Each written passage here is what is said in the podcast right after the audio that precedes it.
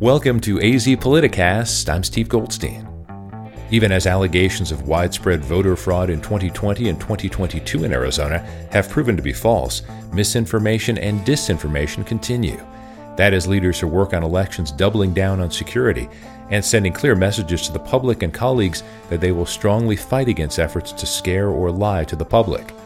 Arizona Secretary of State Adrian Fontes is a prime example of someone who's leading the attempts to undermine those who are spreading untruths. The former Maricopa County recorder is also very comfortable behind a microphone and being who he is. Adrian Fontes is my guest today on this edition of AZ Politicast, which starts now.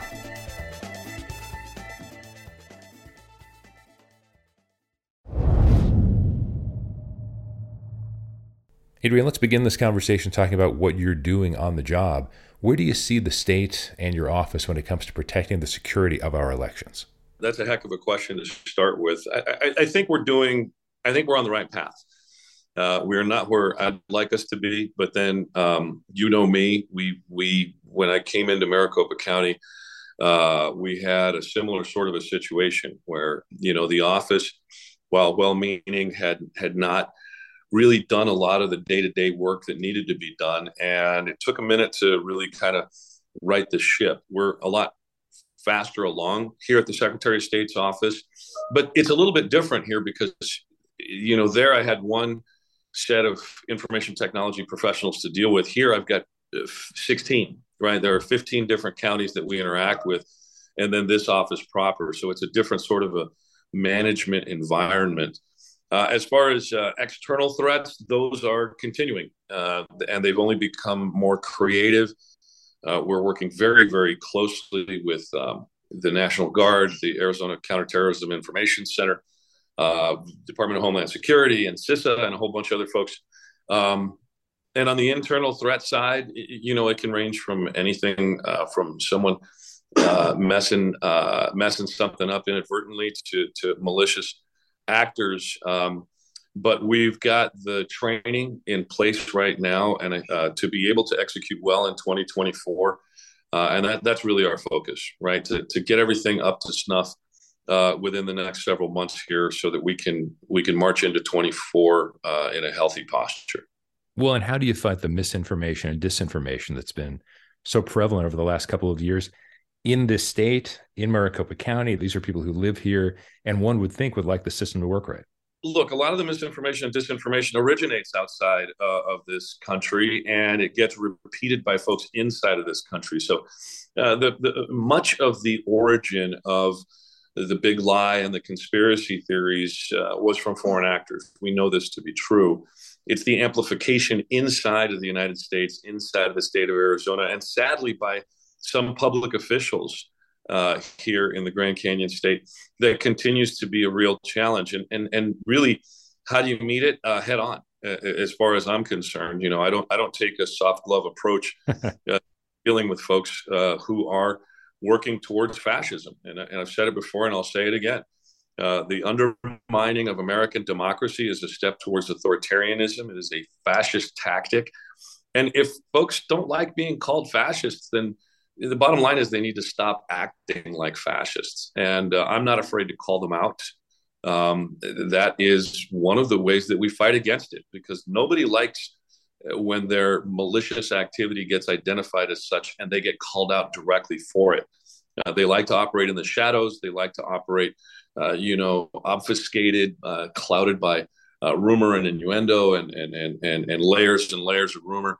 Um, so putting them out on in the open on blast is uh, is a technique that that I employ. Not everybody does it that way, um, but uh, I, I, certainly won't shy away from that fight.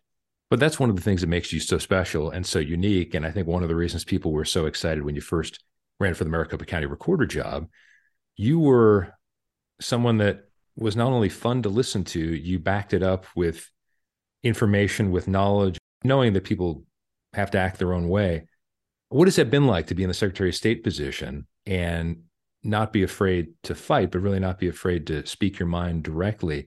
Has that led to more CRAP or in some cases maybe a little less because some people are, are afraid of taking you on? Oh, I wouldn't ever put myself in a place to think that anybody's afraid of taking me on. I'm accountable to the public just like every other person who's ever held the title honorable. Uh, and I'm I'm excited to fulfill that responsibility. But like Frank Sinatra said, you know, I'm going to do it my way. and uh, as you've indicated, that that takes a little bit of uh, some people by, you know, they, they, they paused a little bit because it's not what folks normally hear. But it, look, the bottom line is you don't go into a fight unless you're well prepared. And that's one of the reasons why I went and got CERA certified. Uh, as a certified election registration administrator, I know the ins and outs uh, of election systems generally. And when I was at Maricopa County, I learned the technical stuff very specifically. And now, as Secretary of State, I've taken it on myself to learn two new election management systems that are employed by the rest of the counties in Arizona to be not only the technical expert or as expert as I can be, uh, but the policy expert that my you know my legal background has prepared me to be. Um, I'm I consider myself a, a, a fighter in this fight. And you know, a lot of folks will tell me, even folks on my own team, well, you know, you got to be the statesman. You got to be a little more, you know, you can attract more flies with with honey than with vinegar. like, I don't want flies. I want patriotic stand up against the BS that we're hearing from the rest of these folks. And they've been emboldened by the fact that polite society uh, has been sort of privileged into complicity. Uh, and oh, things will get better, and though things will get better, oh, things will get better, and they're not.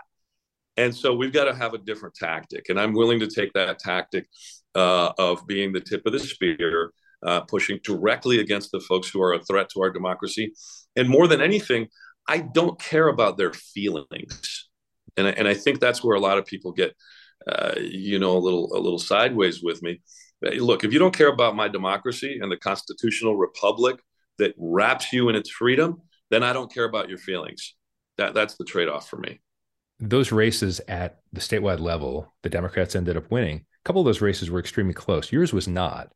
And I don't know if it's because of your opponent, but I would say it's more because of the way you approached campaigning and the fact that people were able to get to know you and either like or dislike you, they knew where you stood how much of a difference did that make, and how much of that is just Adrian Fontes, and you've carried that into the Secretary of State's office too? Well, look, you know, work pays off. I was the only statewide candidate of any major party to actually visit all 15 counties during the primary mm-hmm. election uh, to go out there and do that campaigning. And and I stumped across the entire state of Arizona. Uh, I have the ruined uh, engine in my uh, town car to prove it. Uh, the Lincoln Town Car, by the way, is, is back running again. I got all the coils replaced, so we're good. But it, it's it's look, I know Arizona, okay, and my campaign team was all Arizona. We didn't go get a bunch of people from Washington D.C. or somewhere on the East Coast to come tell us how they thought Republicans and Democrats were going to split. Right? I grew up here. My I've got family that went to different universities. I've, I've went to Lute Olson's basketball camp when I was a kid. I was a counselor at a small private high school in, in the Oak Creek Valley. Arizona is a different place. And what I did was I campaigned to the Arizona that I know, the Arizona that's in my heart. And people connected with that on both sides of the aisle. And you're right. Uh, you know, the only Democrat that beat me statewide was um, our, our, good Senator Mark Kelly, who's a friend of mine. And he didn't beat me by that many points, uh, or by that many uh, votes, but he spent a hell of a lot more money than I did. Why? Maybe it's because you know my message resonated with Arizona's voters, and maybe that's because I paid attention to Arizona growing up. This is my home.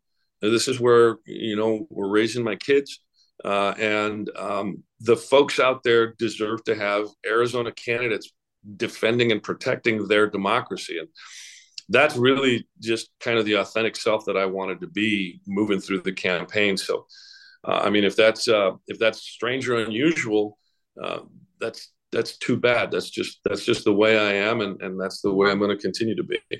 Yeah, I didn't realize you missed out on the opportunity to play the Lincoln Lawyer. That would have been great with your town car. it would have, but uh, you know, I, am still uh, I don't have the all right, all right, all right down yet. I'm working on that one.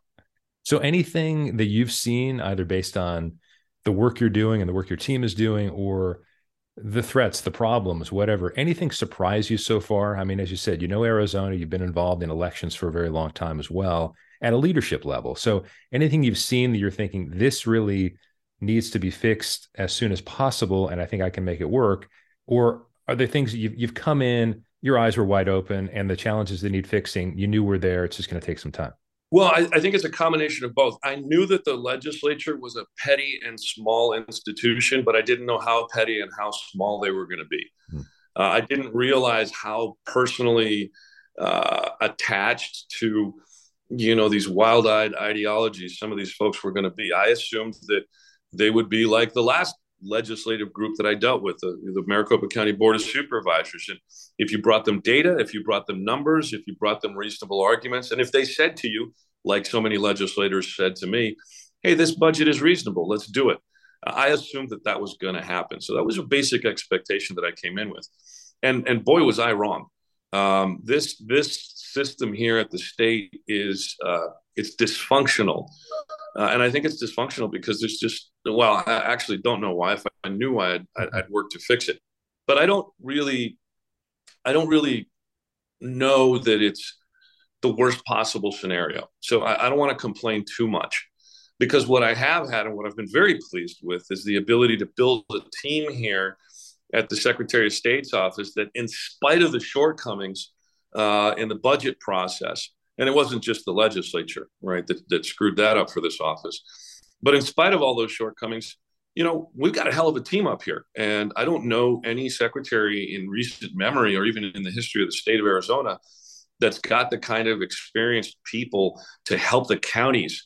And moreover, the attitude that this is a bottom up system. The counties run our elections. And I honor that every single day. We just got out of a steering committee meeting for the voter registration system, the statewide system that's housed at the Secretary of State's office, but it belongs to the county recorders.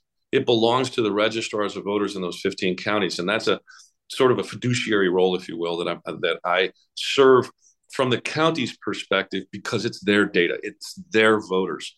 You know, we're a regulator uh, we're not an administrator. And um, so that was something that I really expected and that has been consistent, right? My, my attitude that this is a county centric exercise uh, and I want to be able to provide whatever resources they need uh, to make to help make them successful in their endeavors.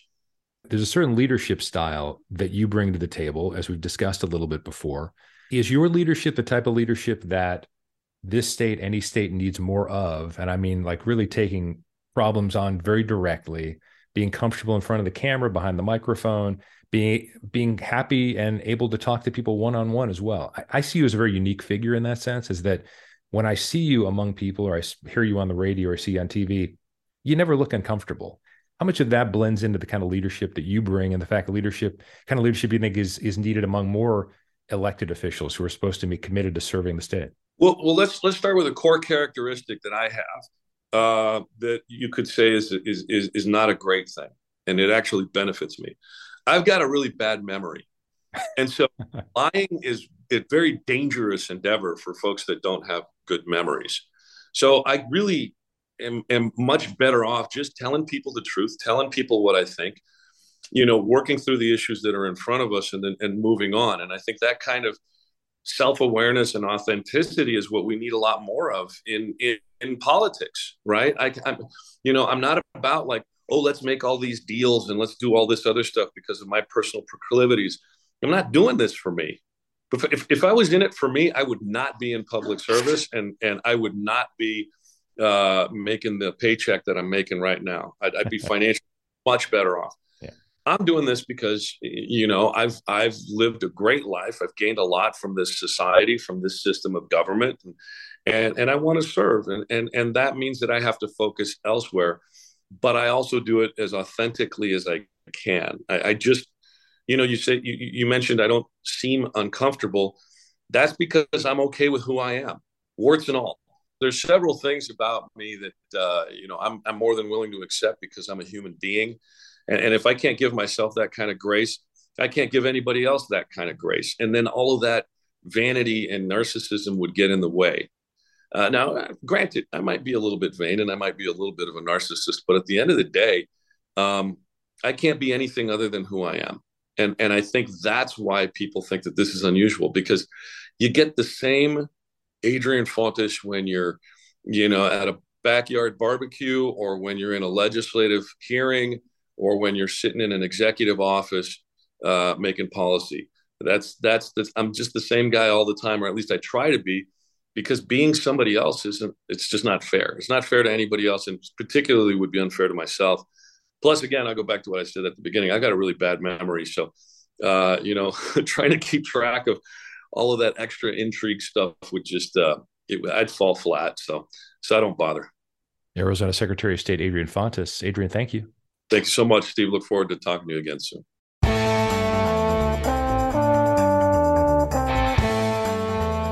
Thanks again to Adrian Fontes, and thank you for listening to this episode of AZ Politicast. Please subscribe, rate, and review the podcast and share it with everyone you think would be interested. Previous editions featuring Marlene Galan Woods, Andrei Cherny, and Mesa Mayor John Giles are all available on Apple Podcasts and Spotify. Just search for AZ Politicast. If you have topic or guest suggestions, please contact me at azpoliticast at gmail.com. Music for this podcast comes from Epidemic Sound. I'm Steve Goldstein. Thanks again for listening to AZ Politicast.